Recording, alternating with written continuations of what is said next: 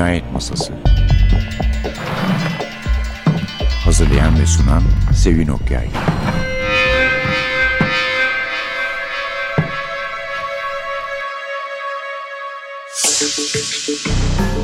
Merhaba. NTV Radyo'nun Cinayet Masası programına hoş geldiniz. Bugün bir vadimizin üçte birini yerine getiriyoruz. Hani programımızın çok kıymetli bir misafiri olan Erol Bey'i, Erol Üye Pazarcı'yı üç kere buraya davet edeceğimize dair bir söz vermiştik ya bu yılki Beyoğlu Sahaf Fuarı'ndaki faaliyetlerimiz sonucu. Eksik olmasın bizi kırmadı geldi bugün. Hoş geldiniz Erol Bey. Sağ olun efendim. Uzun zamandır görüşemedim. Uzun Ben zamandır görüşemedik. Kara, kara hafta vardı özledim. ama o da aceleye geldi. Öyle Evet. bir kaynadı gitti. Yani kara hafta değil de biz birbirimizi göremedik Göremedik, aynı evet. yerlerde olmadığımız için. Efendim ben bu yıl çok güzel şeyler almıştım kendimce. Neyse Erol Bey de onları onayladı diye daha da bir memnunum. Orhan Çakıroğlu ki bir haftada ona ayıracağız. Akba kitapları ve Cingöz Recai. Cingöz Recai ile mi başlasak bu hafta? Evet isterseniz Cingöz Rica ile başlayalım. Ben size telefon ettiğim zaman siz bana güvense al, güven yayın Yayın evi değilse, değilse alma demiştim. değilse alma demiştiniz. Evet. Ben de baktım güvenmiş. İyi yapmışsınız. Gördüm şimdi kitapları da. Çok iyi bir şey yapmışsınız. Cingöz Recai bildiğiniz gibi rahmetli Peyami Sefa'nın Server Evet. Vedi adı altında e, yarattığı bir kahramandır. İlk maceraları 1924 yılında yayınlanmıştır. Server Vedi de yahut da Peyami Sefa ben buradan sonra ne zaman Server Vedi desem lütfen Peyami Sefa anlayın. Server Vedi bunu ilk yayınladığı zaman 24-25 yaşındadır. Klasik anlamıyla tam bir bohemdir. Fikret Adi'nin Asmalı Mescid 74 diye bir kitabı vardır. Evet. Orada dönemin bohemlerini anlatır. Onların başında da Server Veli adıyla Peyami Sefa'dan söz eder. Yani nerede sabah orada akşam kazandıkları paradan daha fazlasını harcayanlar. Hatta kokain müptelası olanlar bunlar. Ya şimdi kokain Beyza- kısmını Beyza- bilmem ama Evet. epey varmış öyle kazandığından fazlasını Evet harcayan. efendim kokaine de o kitapta Beyza Hanım adı verilir. Bunlar bir aşağı yukarı 8-10 senelik çok şid- e, şey bohem hayatları var. Peyami Safa yavaş yavaş tanınmış bir yazar o zamanlarda. Cumhuriyet Gazetesi'nde köşe yazıları yazıyor.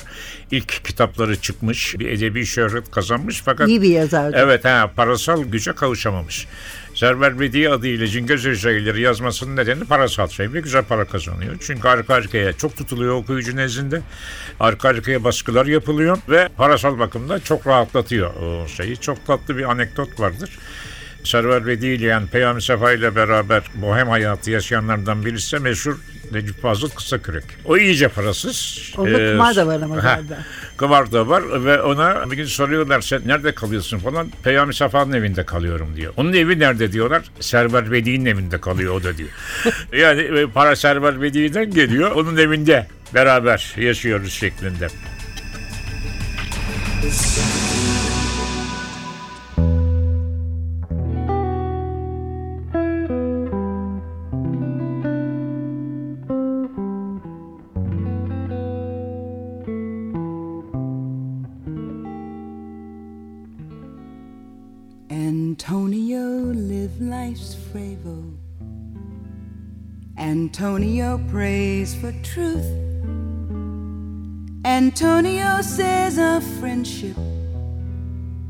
Hundred proof.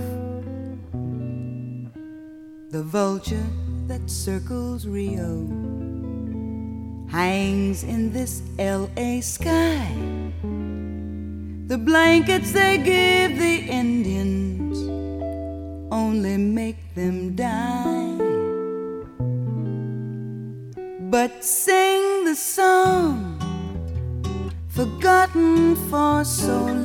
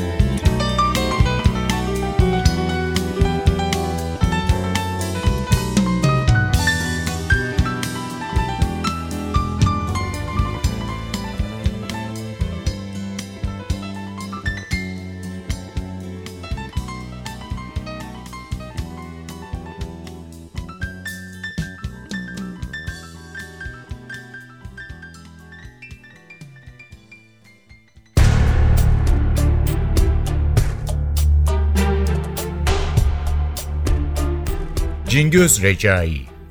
Ertesi gün bu kızla daha samimi konuşmaya başlamıştı. Ona yazı makinesiyle çalışmanın güç olup olmadığını sormuştu. Geveze kız bu suale cevap verdikten sonra dereden tepeden binlerce şey daha anlatıyordu. Mehmet Rıza ne kadar kurnaz olursa olsun bu gevezeliği yüzünden kızın ağzından laf alınabileceğini kestirmişti. Kendisini ona hakiki bir Ermeni gibi tanıtmaya muvaffak oldu. Fakat genç kız ben Ermenice de bilirim demişti. Onun üzerine Mehmet Rıza vaziyeti tehlikeli bularak cevap verdi. Ben Ermeniyim ama kendi lisanımı hiç bilmem. Anadolu'da doğmuşum. Buraya bir Müslüman ailesine bırakılmışım. Türk mektebinde okumuşum. Ermenice öğrenmemişim. Ermenice ona kadar bile sayamam. Matmazel Rachel Mehmet Rıza'nın bu sözlerine kahkahalarla güldü.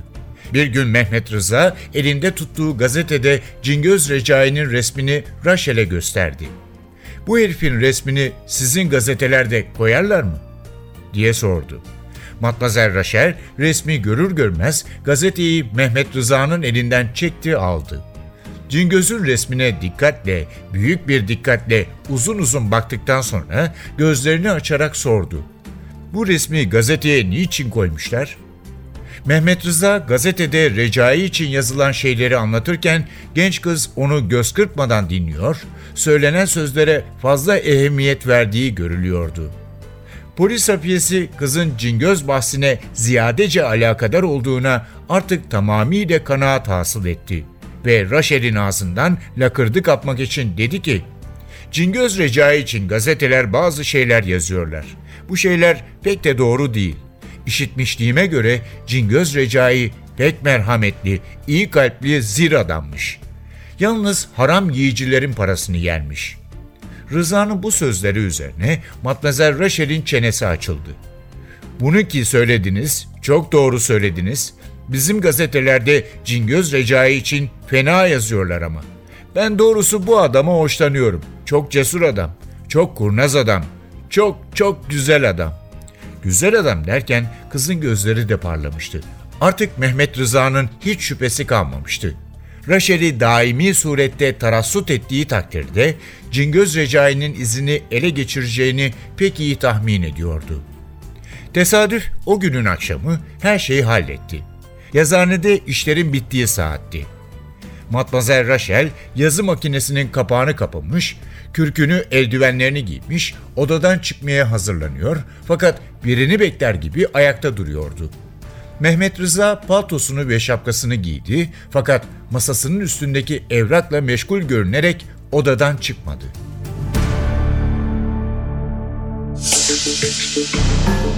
Efendim ilk 1924 yılında yayınlanıyor kitap.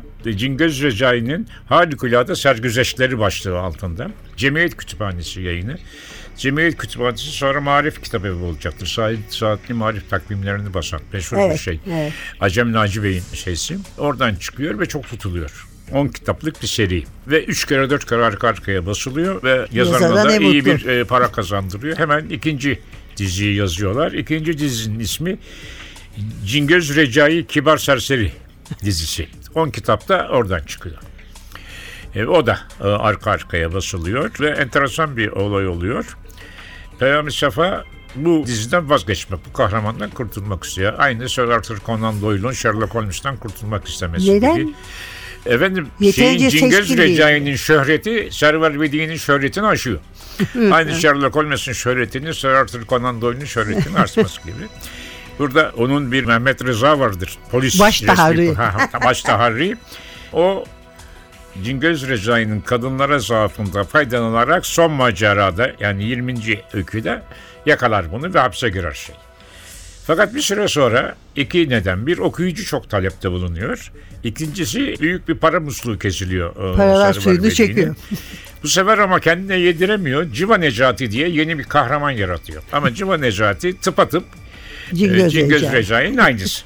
12 tane ondan öykü yayınlanıyor ve bir süre sonra ne okuyucu artık bunun Civa Necati olduğunu yiyor ne artık Server Bedi de bunun anlamsız bir şey olduğunu anlıyor. 13. macerasında tekrar ismini Cingöz Recai'ye çeviriyorlar. Hatta çıkmış kitapta Madame Mangarya'nın Elması diye bir kitap. Orada üzerinde ilk çıkışı Civan Necati'nin sergüzeşleri üzerinde karalıyorlar. Yeniden üzerine Cingöz Recai'nin maceraları diye yazılıyorlar ve Civan Necati tekrar şeye dönüyor, Cingöz Recai'ye dönüyor ve bu şekilde devam ediyor. Dört tane o şekilde çıkıyor. Arkadan en e, benim en beğendiğim Cingöz Recai öyküleri Cingöz Recai Sherlock Holmes'a karşı 1927'de yayınlanıyor. 15 Macera. kitaplık bir dizidir. Ve o çok güzeldir. Onu yayınladıktan sonra Yeni Cingöz Recai serüvenleri diye 9 tane daha kitap. Bütün hepsini toplarsanız 60 tane uzun öykü eder. Novella değildir. Uzun öykü yani 30 sayfa, 32 sayfalık öykülerdir. Ve 1928 Sarp İnkılabı'ndan sonra Server Vedi Cingöz Recai yazıyor fakat roman Cingöz Recai'leri yazıyor. Halbuki ondan evvel 1923'te Cingöz'ün Esrar'da tek bir roman yazmıştır. 300 küsür sayfalık. Öykü yazmıyor. Sizin aldığınız öykülerdir. Öyküler benim. Evet, uzun öykülerdir. Ve ölünceye kadar 1960'a kadar 8 tane Cingöz Recai romanı yazıyor. Bu 1930-1960 arası yazdığı Cingöz Recai öyküsü 3-4 taneden ibarettir. Yani öykü formatını terk ediyor, devamlı şey yapıyor. Sizin Peki aldığınız... satışa tesir ediyor mu? Efendim evvela e, tefrika yazarıdır biliyorsunuz Peyami Sefa ve Evet. kazancının bir kısmında gazetelerde tefrika olarak yazdığı romanlara, gene Server Bedi adıyla yazar o romanları, medyundur. Bu Cingöz Recai'leri de evvela gazetelerde roman olarak tefrika edilip sonra kitap olarak yayınlanmıştır. Hatta son iki tanesi kitap olarak da yayınlanmamıştır. Yani tefrikalardan biliyorsunuz gün başına para alınır. Bu bakımdan e, roman yazmayı herhalde ondan tercih etti diye düşünüyorum. Ama yazdığı bu 60 hikaye yani harf devriminden evvel yazdığı 60 hikaye çok basılmıştır. 1930 yılında bir baskıları yapılmıştır. 35 yılında Şark kitabı basmıştır fakat eksik bastılardır. Size güven diye şey yaptığım Güven, evet. doğru. Güven e, basım evinin bastığı öyküler eksik değildir. Kısaltılmamıştır. Özgün hikayelerdir. O bakımdan güven alın dedim. Vefat ettikten sonra da ismini vermek istemediğim yayın evi bu öyküleri tekrar tekrar e, müteahhitkerler basmıştır. Ama çok yetersiz baskılardır. Çünkü Cingöz Recai öykülerinin kronolojik sıraya göre basılması lazım. Öyküler birbiriyle ilintili, ilişkileri var. Siz bunları Derlek birinci bir diziden şekilde. birinci kitap, e, üçüncü diziden beşinci kitap basarsanız okuyucu bu ilişkiyi görmez ve keyfi kaçar. Yani okuyucu eğer keyif almıyorsa ve bu kitaplar çok satılması gerekirken az satılıyorsa nedeni budur. Bunları eğer kronolojik süre çok büyük de alleme-i cihanda bir iş değil. Ama bir inceleme yapmak lazım. Ne zaman çıkmış, nasıl bulunmuş bunları incelemek lazım. Siz bunu yapmazsanız sıradan elinize geçenleri basarsanız tahmin ediyorum ki e, bir sürü hikayesi de çıkmıyor oradan çünkü o Osmanlıca o kitapları bulamamışlar. Halbuki benim gibi bir şeye müracaat etseler seve seve yardım ederdim kendilerine. Şu sıraya göre dizin derdim. E, o sıraya göre dizilirse okuyucu çok daha keyif alacaktır. Çünkü birbirine ilintilidir. Anlamıyordur. Evet. Basıyor kitabı. Bazı olaylar var. Eski olaylara atıf yapıyor. Ama okuyucu anlamıyor. Bu ne ya diyor. Çünkü daha okumamış, daha Ha, Yok basılmamış. onunla ilgili. Halbuki sıraya göre basılsa bunlar. Bu 60 hikaye sıraya göre basılsa birbirine ilintisi de anlaşılacaktır. Mesela Mebruka diye bir karısı var. Birinci hikayede, beşinci hikayede yok. 15. hikayede Mebruka çıkıyor. Mebruka ve Mebruka'nın eski e, olayını atıp yapıyor öyküde. Ama okuyucu anlamıyor. Bu ne ya? Bu nereden çıktı diyor. Yani o çok önemli kronolojik sıraya göre basmak ve bunu e, bu yeni yayınlama maalesef yapmıyor. Bir de isim kullanımı meselesi. İşte bir de isim adam rahmetli Peyami Sefa bunu Server Bedi adıyla yazmış.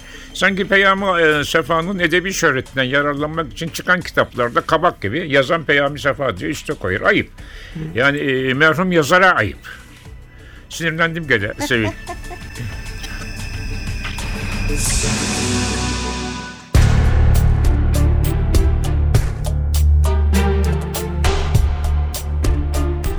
Ziya ustasının alay ettiğini anladı. Fakat Cingöz Recai kahve içmek arzusunda ısrar ediyordu. Ziya sokaktaki patırtılardan kulağını ayırmayarak rafa yürüdü, ispirtoluğu aldı, yaktı. Cezveyi sürdü. Sokak kapısının tokmağı üst üste müthiş bir gürültüyle vuruluyor, komiser bağırıyordu. Hey Cingöz, Cingöz aç kapıyı yoksa senin gözünü patlatırım. Cingöz Recai bu tehdidi işitmemiş gibi muavinine emir verdi. Şekeri fazlaca koy. Fakat Ziya'nın korkudan eli titriyordu. Muavinenin bu halini gören kibar serseri yavaş sesle güldü. Hay sersem hay, mahallenin komiserinden de mi korkuyorsun? Kapıya gülle atar gibi tokmağa vuruyor. Patlasın. Kapıyı açın kapıyı. Kanun namına size emrediyorum. Ahali avazı çıktığı kadar bağırıyordu. Yahu içimizde erkek yok mu? Şu kapıyı kıralım be. Aradan çok geçmeden sokak kapısına taşlar, baltalar, kazma küreklerle vurulmaya başladı. Siyah kahveyi pişirmiş fakat korkudan cezvenin yarısını fincana değil tepsiye boşaltmıştı. Cingöz güldü. Ne tavuk ruhlu adamsın be. Oh olsun. Kahveden mahrum ol. Benim fincanı getir bakalım. Usta kapıyı kırıyorlar. İki dakika sonra tepemize binecekler. O kapı iki dakikada kırılmaz. Tam 1308 yapısı. Ben sürgüyü çekerken muayene ettim. Halis kalın meşe. 1310 yer deprentisine dayanmış. Komiserin yumruğuna mı tahammül edemeyecek? Usta yumruk değil, balta vuruyorlar. Sen de bu korkaklık bulundukça hiçbir baltaya sap olamazsın. Cingöz bu sözleri söylerken kahveyi de pöfürdete pöfürdete içiyor. Oh şimdi zihnim açılmaya başladı. Belki sıvışmak için aklıma bir çare gelir diyordu. Kahvesini hiç telaş etmeden bitirdi. Ayağa kalktı, esnedi, gerindi, oda kapısına doğru yürüdü ve muavinine "Arkamdan gel bakalım." dedi.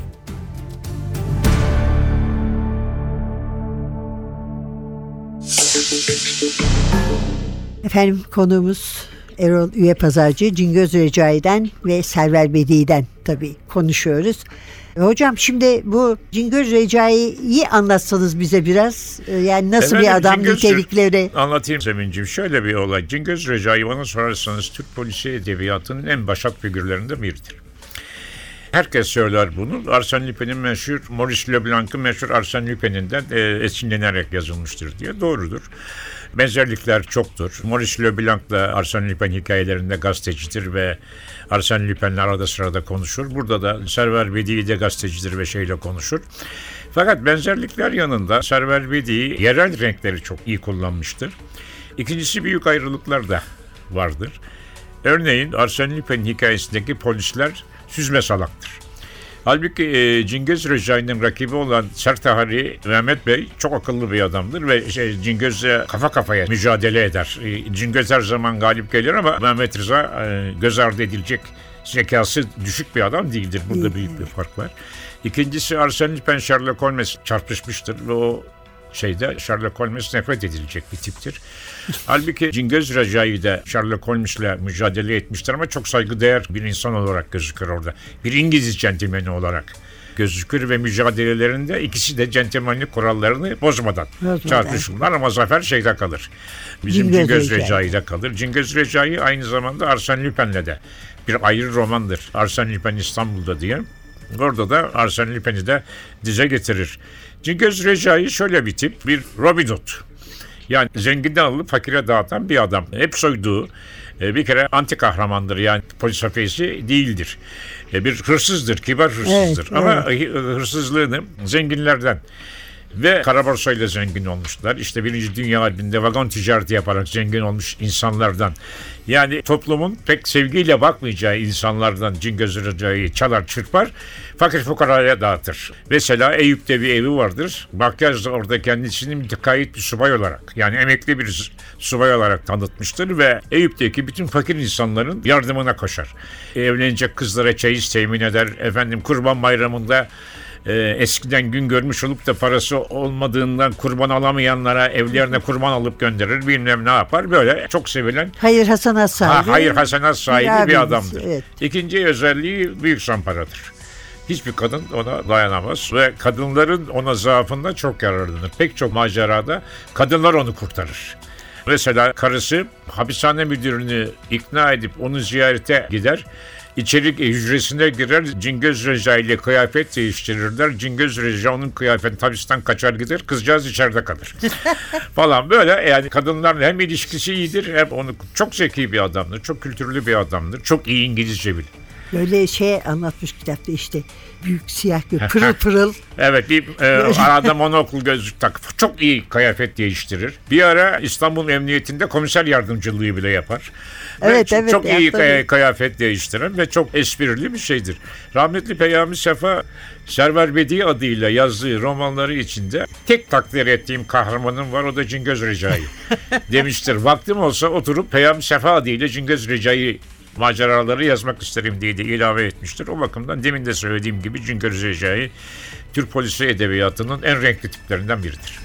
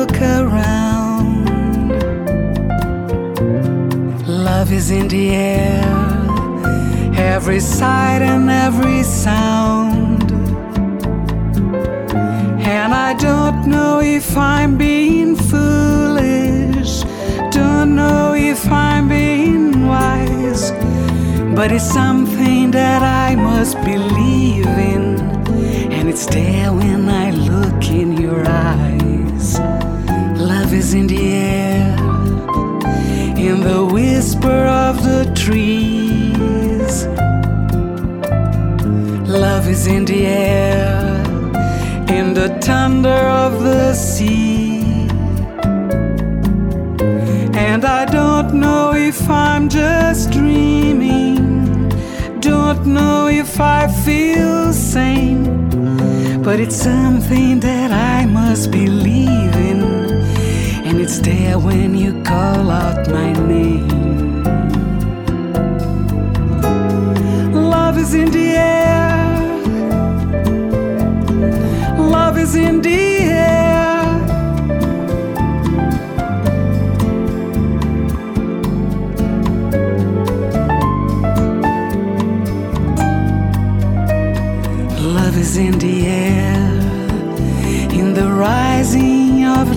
Sun.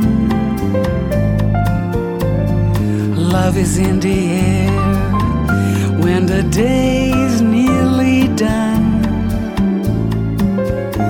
And I don't know if you're illusion, don't know if I see it's true.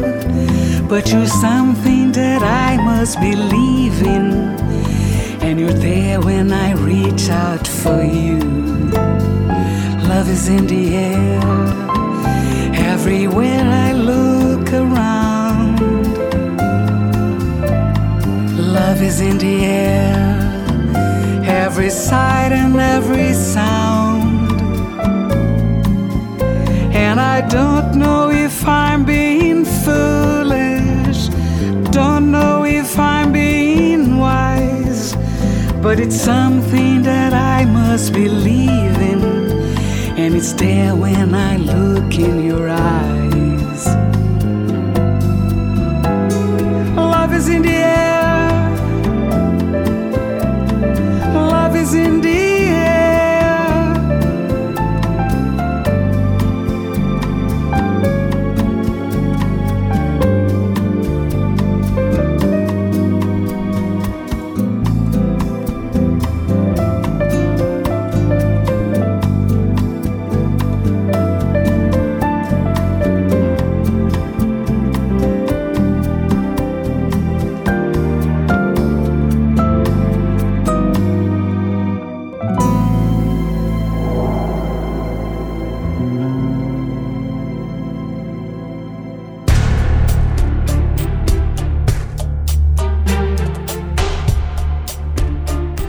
Hizmetçi gittikten sonra gelin mektubu evvela içinden okudu, sonra asabi bir kahkaha salı vererek mektubu damada uzattı ve oku da herkes dinlesin dedi. Damat mektubu yüksek sesle okudu. Sayın gelin hanım, 15 dakika evvel kıymetli cemiyetinizde davetlilerinize hitaben söz söylerken hakkımda gösterdiğiniz büyük teveccüh ve irtifata gecikmeden teşekkür etmeyi vazife bilirim. Eğer Cingöz Recai bu gece gelir de başımdan şu tacı alıp gidebilirse aşk olsun demiştiniz.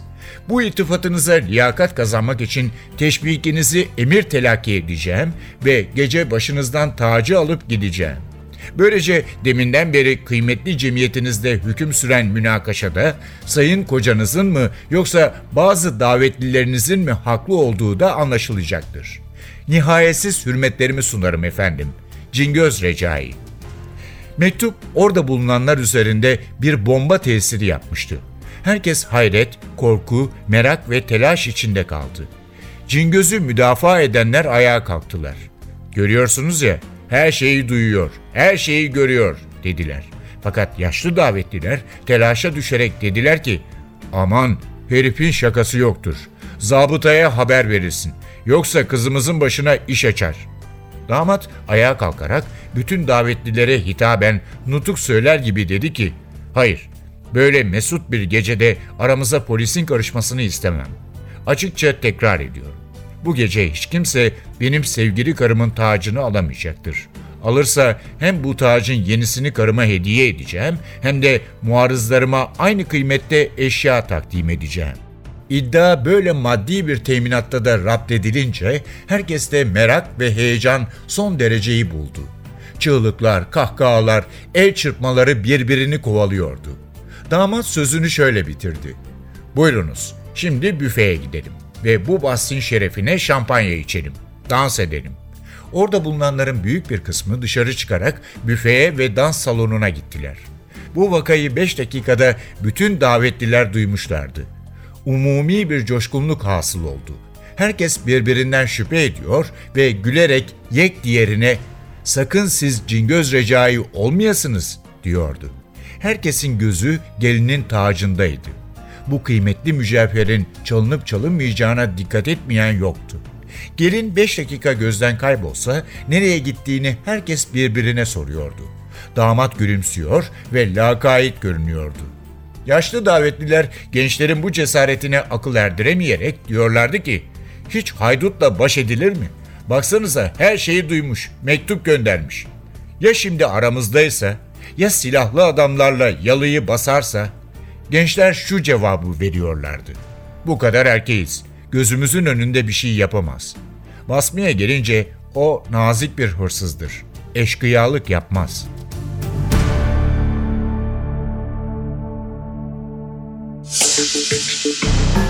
Efendim bugün benim bu yılki Beyoğlu Sahaf Fuarı'ndan biraz da şans eseri bulup aldığım kitaplardan Cingöz Recai için Erol Bey'i davet ettik. O da eksik olmasın geldi.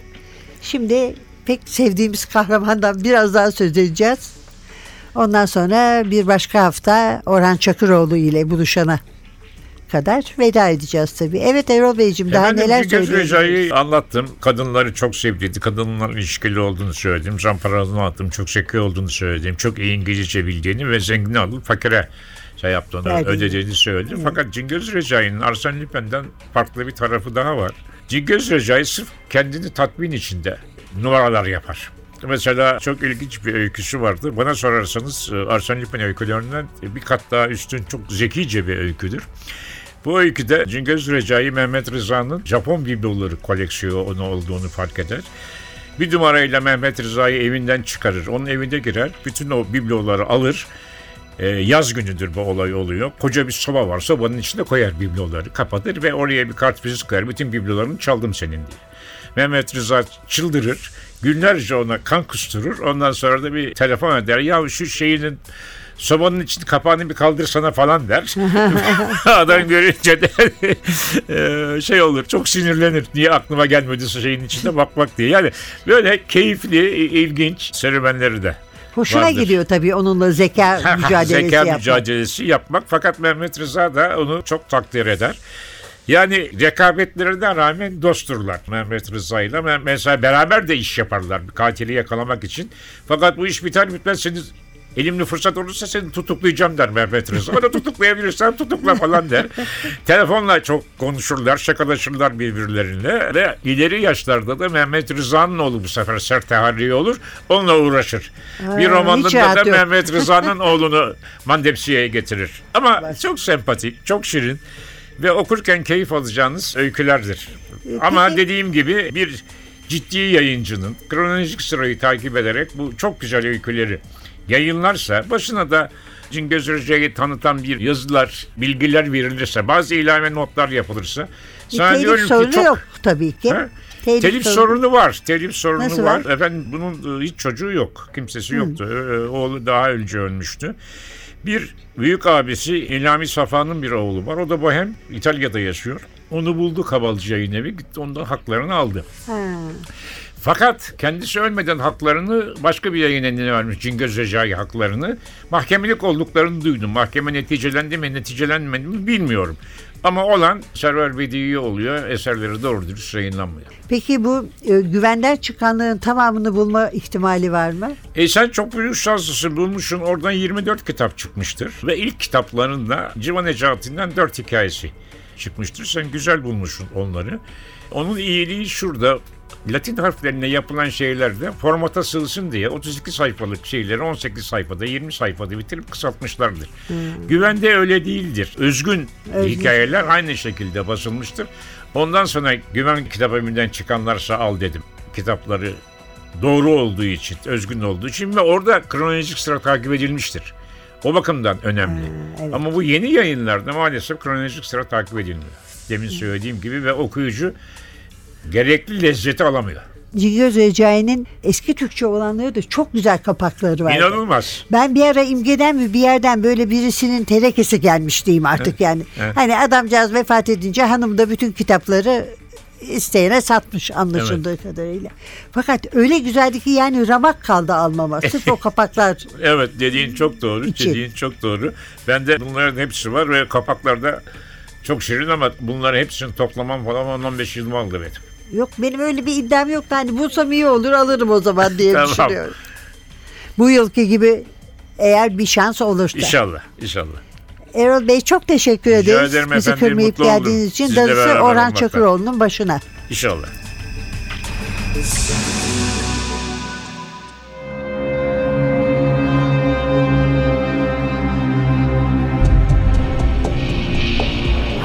Cinayet Masası Hazırlayan ve sunan Sevin Okyay